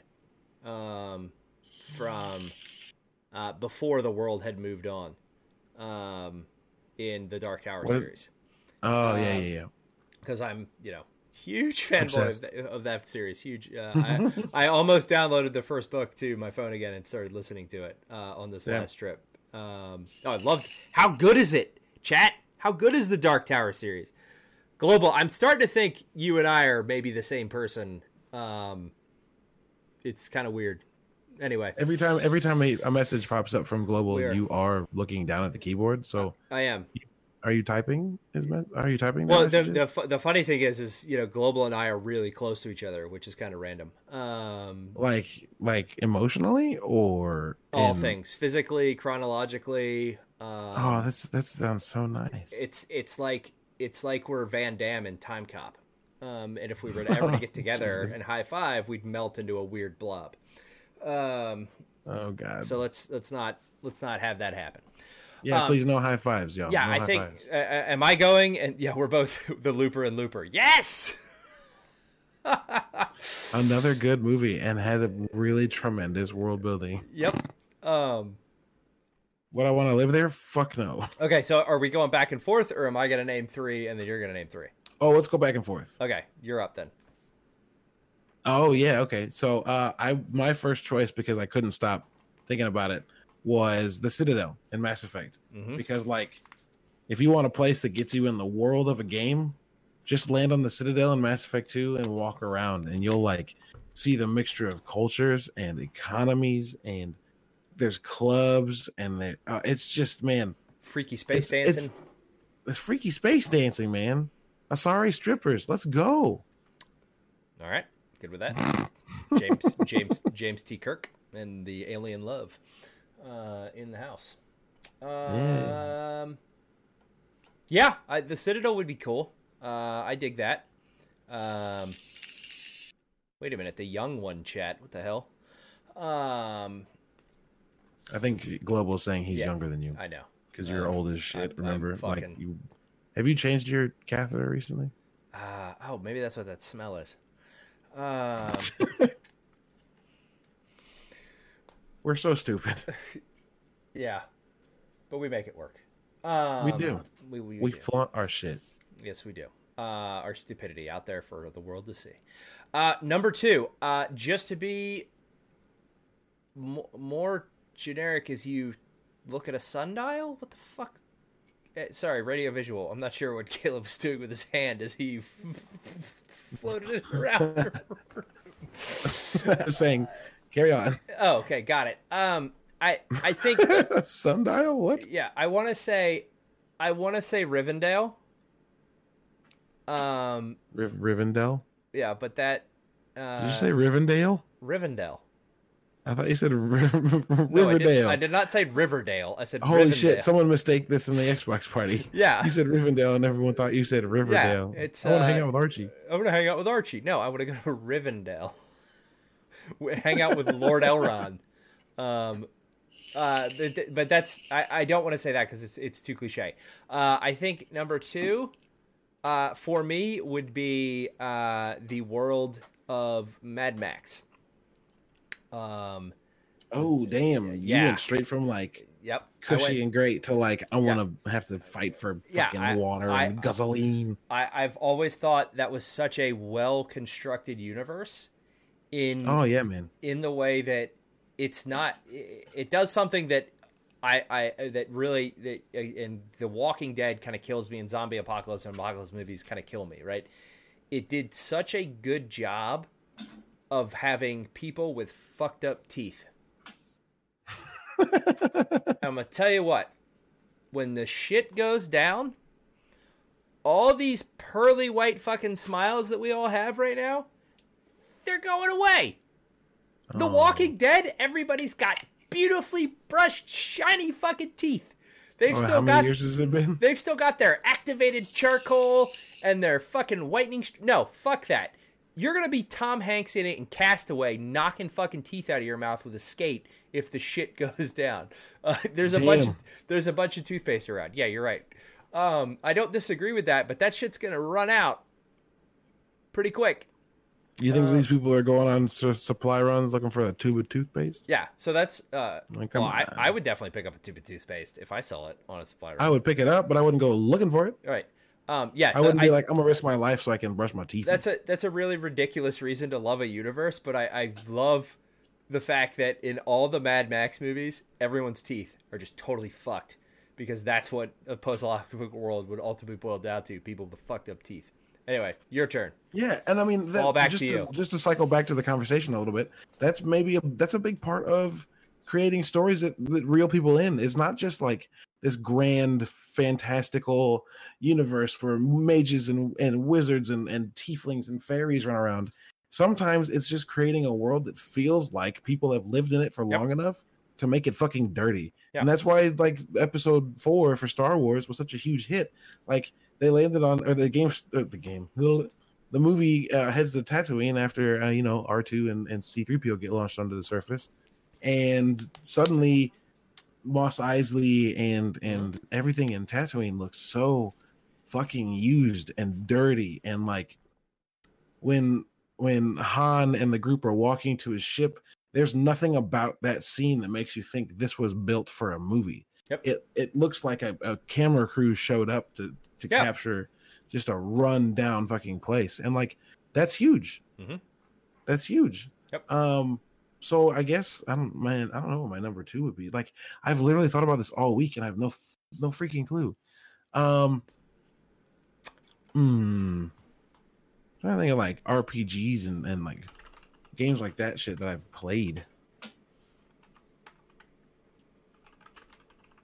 Like it's violent and it's not a great place but i do genuinely want to live in from witcher Oh, if i oh. could be if i could be like one of the one of the richer people that lives in the nice ass places and i could live in novigrad from witcher 3 I'd want to be a Witcher if I was in that universe.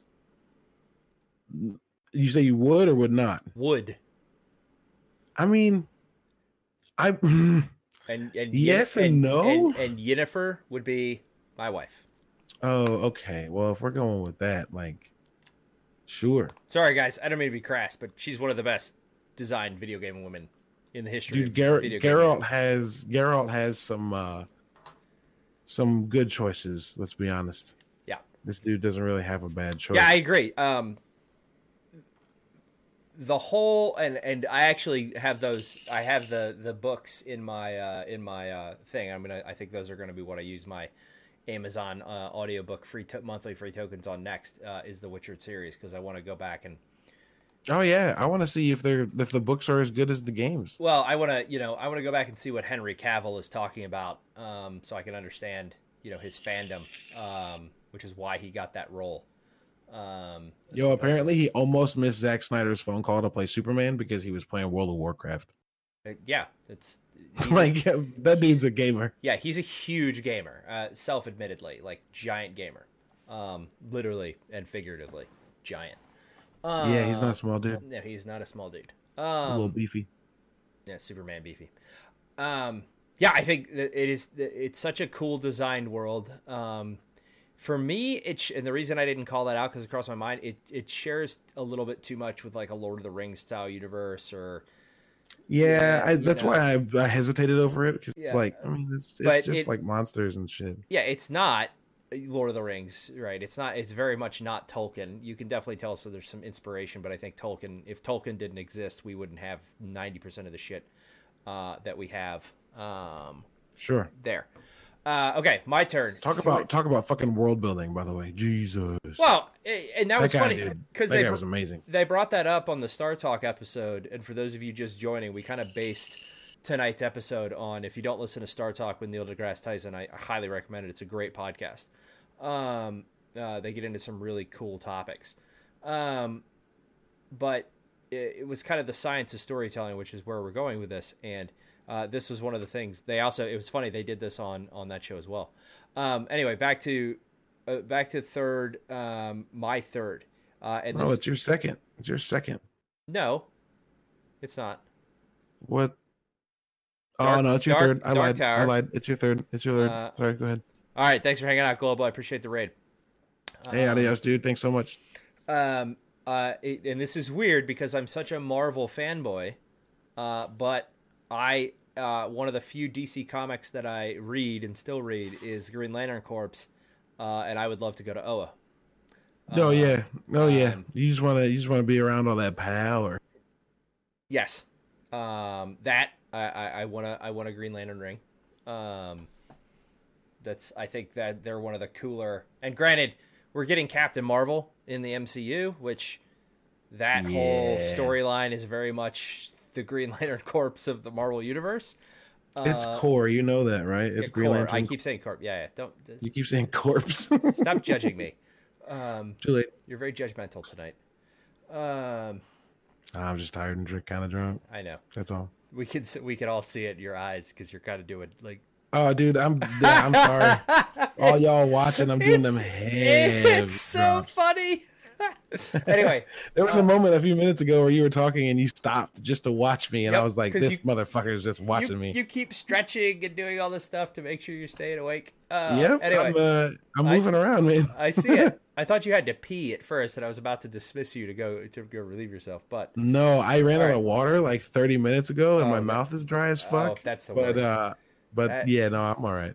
Fuck, I didn't fill up my water bottle before you went out live, of and I was like, running well, out of water is oh, mm, absolute worst.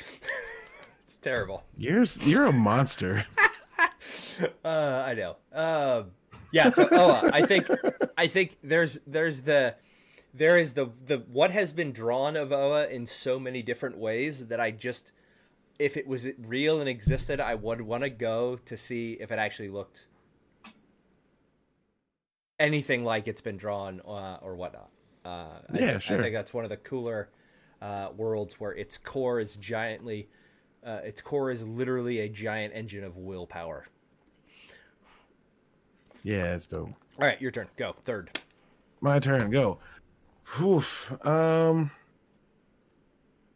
There was a book. Oh my god, it's right there. Mm, mm, mm, mm, mm.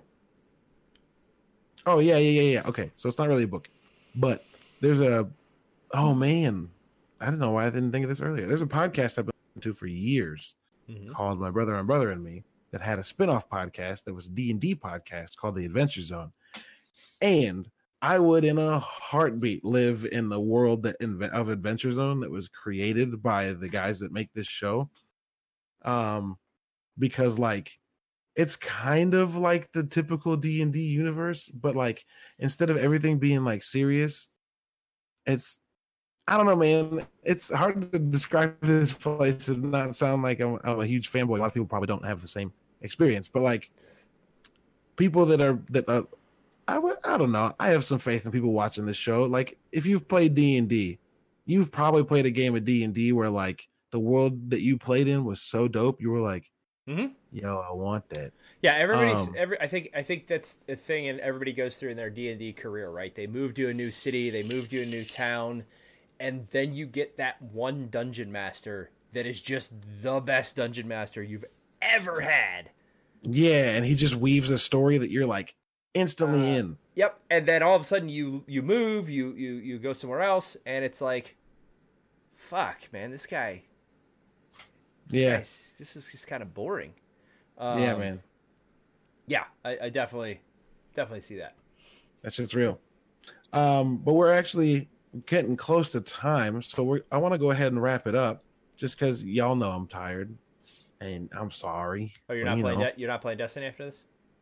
Uh, I might play for a little bit, but Ah, like that's what I thought. I don't want to like fall. You shut the fuck up. shut up. Um, I wanted to go ahead and jump into bounties and uh see what everyone's been. What everyone? There's two of us. See what you've been playing. Chat can come Um, into it. Chat can come into it. Chat can come into it. I like that. Yeah. Mhm. So if y'all don't know, bounties is when we talk about what we're playing, and watching, listening to, or reading, and uh, just kind of like give it a quick rundown and let everybody know why they should be in experiencing that stuff.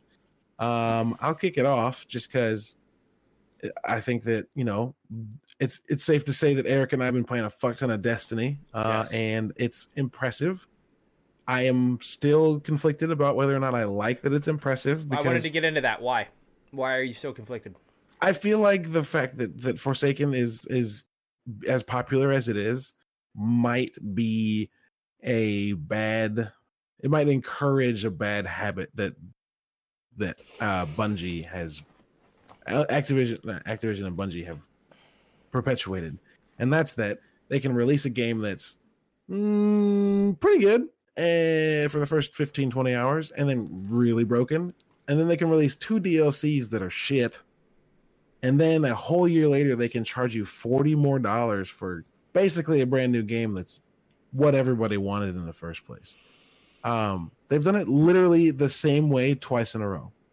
Destiny 1 pretty good and then meh and then you got the dark below and you got the house of wolves and both of them were and like no one really cared and then they brought out Taken King, and everyone was like, "Holy shit, they did it! They figured it out." And then all that faith they restored, they carried into Destiny 2. And we thought Destiny 2 is going to be good because they learned from their mistakes over the last two years. Destiny 2, very good for about 30, 40 hours. So an improvement. But after that, suddenly you ran out of stuff to do. Systems were broken. Things weren't exactly fun. And then you got Osiris, which was poop. The oh man, the Warmind, which people literally called Warm Wind two days after playing it because they were like, meh, whatever. And then a full year later, almost a full price game later, Here comes Warm Forsaken. Wind. right, dude? It's it's it's a very good nickname. Uh, Um, but a full year later, uh, here comes Destiny Forsaken, and they claim that they've done everything that their fans told them that they wanted them to do. And by and large, I think they've stayed true to that. They have. They've done a lot of stuff I wanted. But like this is two times in a row with the same exact formula, and I'm afraid that Destiny 3 is going to try and repeat because it works, obviously. Um, I would be interested to see. I would be interested to see the number of Destiny players at launch compared to the number of Destiny players after the re-release or after the launch of Forsaken, right? Yeah, no, it would be Um, really good to see concurrent. because I would I would almost guarantee that the number is flat. It has not gone up. Um, yeah, I don't think, uh, and maybe there was a brief spike but if anything, it's leveled back out to to the current. I don't think there you are. don't think Forsaken selling bunker busters just because they No, no, no. ran the entire campaign about Cayde getting off? No, I I think the the Bungie looked at Activision and said, okay, we need some of your marketing dollars and we need some of your marketing help. Bring Sure. it to us. Uh, I think they did a. I think Bungie finally stepped up and recognized some of the errors that they had been making. I think they did a really good job with the storytelling. They built. They finally gave people access to the one world that we had yet to see, which was the uh, Awoken. And for you, you guys who don't know, um, sorry, we haven't yet to see the. We've seen. I I feel like the Black Armory or wherever the next one is going to go. Uh, we you know if you think about it, we saw the human world in Destiny One. We're now seeing a year into Destiny Two, the Awoken. Right, we're getting into Yeah. that world. We've only got one more race to explore in Destiny Three. So are we going to get that as the Destiny 3 story where we're going to go find Cayde 7? Um because that's I don't think Cayde Seven's gone. No, no, Cayde 6 is gone. Cayde 7 is the one we're going to Uh, get now. Yeah, that's okay. But you so you haven't gotten the Ace of Spades yet and there is absolutely a call out too where Cayde 6 says do not trust any letters you find from Cayde 3 from Cayde 2, 3 or 4. Um so I, I'm like, okay, that 100% means there's going to be a But do they need 7. their do they need their ghost to reincarnate? I don't know. See, that's the Yeah, we'll because find out. He's already a robot. And there's also a story. There's also a story that that hints that like his ghost is in the traveler's energy in his Right. light. Correct. So like, Yeah, eh, it, it could, we could spend the next hours. You know, I I do hope that if they do bring Cayde Seven back, they can talk Nathan Fillion uh, into reprising the role. Um, yeah, I mean Nolan North did an amazing job. Nolan North is is phenomenal. Don't get me wrong, but Nathan Fillion's just better. Um, yeah, a little bit. huge like it, it goes it goes Vincent D'Onofrio, favorite actor of all time, Nathan Fillion. Like they're right there, neck right. and neck. Damn. um, All right. Big big fans of both those gentlemen. Um, All right. So uh what are you what are you playing, friend? Destiny. Let us know. yeah, it's a pretty easy question. I am gonna be uh I'm gonna be playing Destiny until uh what is it? Not next week, but the week after. Uh, and then I may take a, a break for a couple days because Forza is gonna be out. Um, and I Oh, will, yeah. I will hundred percent be um Cutting that kicking concrete. kicking Sergeant Sodium's ass at a game that he has said he's the absolute best at. The gauntlet has been thrown down. Shots fired. Shots fired. I'm gonna. Uh, I am going All to. right. I am going to elite controller manual all over his face. Um, That sounds gross. I That did. Sounds so bad. It did, but I I will hate tell you. so much. I will tell you one thing that the elite controller does absolutely well for gaming, and that is driving games. The ability Yeah. to have your shifter paddles on the back of your thing So you don't have to take your thumbs off. You never have to take your thumbs off stick. Um, and you can have your uh, you can use your right you, you have the use of your right bumper still and you don't have to rearrange the control scheme to something crazy is so amazing. Anyway, shots Yeah. fired. No, it's very good. Um, Yeah, you uh you you fired those shots right across the bow. Let's see what how he responds. He's not in the chat tonight, which is kind of Oh no, I'll tell him about it. okay. I know. I'll, I'll tell him about it. That's fine. No, yeah, I figured can- you would. Somebody clip it and send it to him. I'm good with it. Oh yeah, clip that shit. Um, anyway, uh, the point being is, uh, oh, I, I, I said the point being, um, yeah, it'll be that, and then it'll be bouncing back and forth between Destiny. I will tell you one. Th- I'm sorry, and before we before you get to your bounty, go on. going back to Destiny real quick. The one thing that I absolutely love that they did, and this may go away uh, once I get my hunter uh, a little bit more leveled up, but I feel zero reason whatsoever to play another character. Because there is enough shit to do every day when I log in and play that I Yeah. don't feel like like I remember the reason one of the reasons I stopped playing when Osiris came out is because it was like oh, I did it on my hunter. Now I'm gonna do it on my Titan. Now I'm gonna do it on my Warlock. And I it was I was I was doing it so that I had a reason to play the game. And I not that I disliked. was it because the game was good or because you needed to get the money you put into it out of it? Right, and it, I, yeah, exactly. I didn't feel like it was the game was good. It it was taking me out of it because oh, well, I could play Hunter and not play with my friends because I've already done everything, and I could switch to Titan and Warlock. Or this now, I feel like there's enough shit to do with the bounties and the stuff like that. Like I still have weekly shit I haven't done yet. No, yeah, Um, no. There's so much shit to do, and Yeah. like they tested this system out. I think at the end of Destiny One, where like you had all the the, the folders and shit full of lore too. Like, Yep. Not only is there a ton to do, but like if you want to, if you kind of care about what's going on, like they gave you, just they gave you the ultimate load screen mechanic. Every time I want a load screen now, I go to the fucking triumphs and the lore lore tab, and I go read a new piece of lore. yeah, Um, yeah. and They you know, just they gave it they gave you the backstory of the game in droves, and that's on top of like all of the, the not just quality of life, but like gameplay loop improvements. yeah, I, I like the It- triumphs. it's too. real good. I, I think the Yeah. triumphs are really a neat a neat way to do things. Anyway, your bounty, sir. Oh yeah, no, it's it's really good. I, I already said my bounty. We've been playing a lot of Destiny. I Oh. mean, um, I can also, I guess, I can also work in. I've like, I've still been playing Spider Man, Mhm. and uh, I've been playing um, Invisible Inc. on PlayStation. I don't know if I've ever brought that up. Mhm.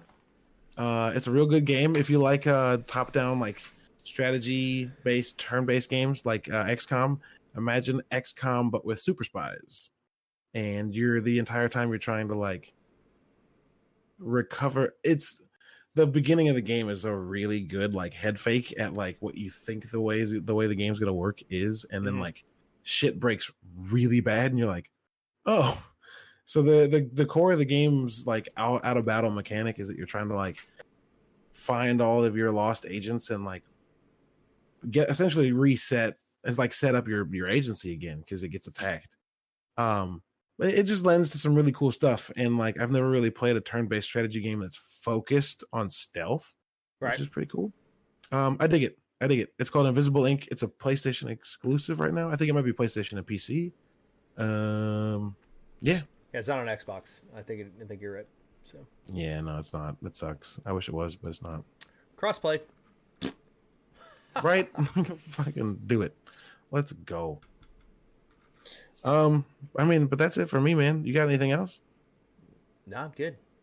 Global. Dope. Appreciate that raid. Thank you everybody for hanging out. We've had a great viewership all night, so appreciate uh, that. Again, Yeah, Let us- chat. Y'all the real MVPs. let us get through. Um, like I said, I, I made the announcement I think a couple weeks ago, but let us get through uh, these travels that we have, and then we're gonna. Uh, I think we're gonna officially make the jump. We'll we'll have more over.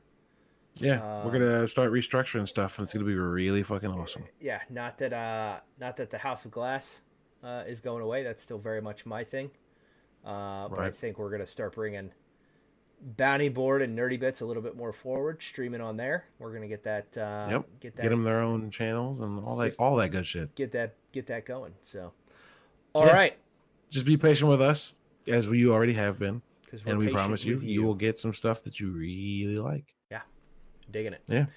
Digging it. Dig All it, man. Very good. Thank, yeah, thanks so much for listening, everybody. Uh, it's been a blast. Uh, again, you can find this podcast on iTunes, Stitcher, and any podcasts that leech their RSS feeds from those two. I think Podcatcher is one of them. Um, we'll be here again next week talking about something we haven't decided yet, but it'll be awesome because that's what we are, and that's you know you can only do what you are. Be awesome. be awesome. Uh, Eric, where can people find you if they want to read? Just follow what you do. Right down here, Hybrid Glass. Uh, I am uh, at Twitter slash Twitch slash YouTube. Uh, I am uh, I'm I'm working on some personal new branding. Uh, I have an artist friend of mine uh, doing a logo for me that I am then going to animate. So hopefully that's uh, that's coming soon. That sounds good. I also have a DJ friend of mine who is going to put some music together for me to do that animation, uh, to do that animation too. So hopefully, uh, once I get done traveling here and you and I are working on this, I'm going to start working on that. Um, so some cool things, cool things coming uh, in the house, Yeah, yeah. uh, which will be which will be fun. Uh, but yeah, hybrid glass uh, everywhere, and then you can finally stream it nightly uh, here uh, on this on this station. How about you? Where are you at? Besides, in an altered state of mind right now. I mean, I'm in an altered state of mind right now. That's really it. Yeah. No, um, I don't know, man. I'm uh on Twitter as Lovewub, So good. and like, I guess you can find me in St. Louis if you want, but like, I don't know, man. Twitter's Twitter's cool. Twitter's good. Xbox is cool. Yeah. PlayStation's cool. But uh if you want to know like how to do that, it's been on the bottom of your screen the whole time because Eric has his shit together. And uh it's at Lubwub. Facebook. Ooh, not Facebook. I lied. Twitter, Instagram, Tumblr, Xbox, PlayStation. Yeah, that's all of them. Um, and you know, maybe someday we won't have to worry about whether it's on PlayStation or Xbox. We'll just be able to play together. But we can't right now because PlayStation's a bunch of dicks. I don't know. Whoa. Talking about shots fired. But Dude. Dude. they're, they're, Their they're response to why is there no crossplay was they're- like they're Fortnite's the best on this system. What's up, Ace? Um, we are we're just wrapping up the podcast. We're gonna switch over to some Destiny here in a minute. Um, Yes, you are late. Yeah, You missed our show, friend. I don't know if the can does it right. It does. It has that like metal metallic drone. It sounds oh, I like it. Yes, brother. The fire rises. The We fire are- rising. We are forsaken for the rest of the evening. No, I'm late. Do you do you feel You're feel not late. do you You're feel just in, in time. do you feel in control? Do you feel in charge? All right, everybody, I'm gonna switch it over. We can't. we Uh. can't do that the rest of the night. Thanks everybody for hanging out. I can't do anymore. Uh, I was Uh. I was born in the darkness. You merely adopted it. Raised by it. Molded. yeah, Uh, Pringles can I bet does really good. uh, right, we'll, guys. bring, we'll bring the Pringles can for you next time, Ace. All right. Promise you. All right, guys, I'm gonna switch it Thanks, over. guys, so much. We'll see you next week. We will see you next week. Peace.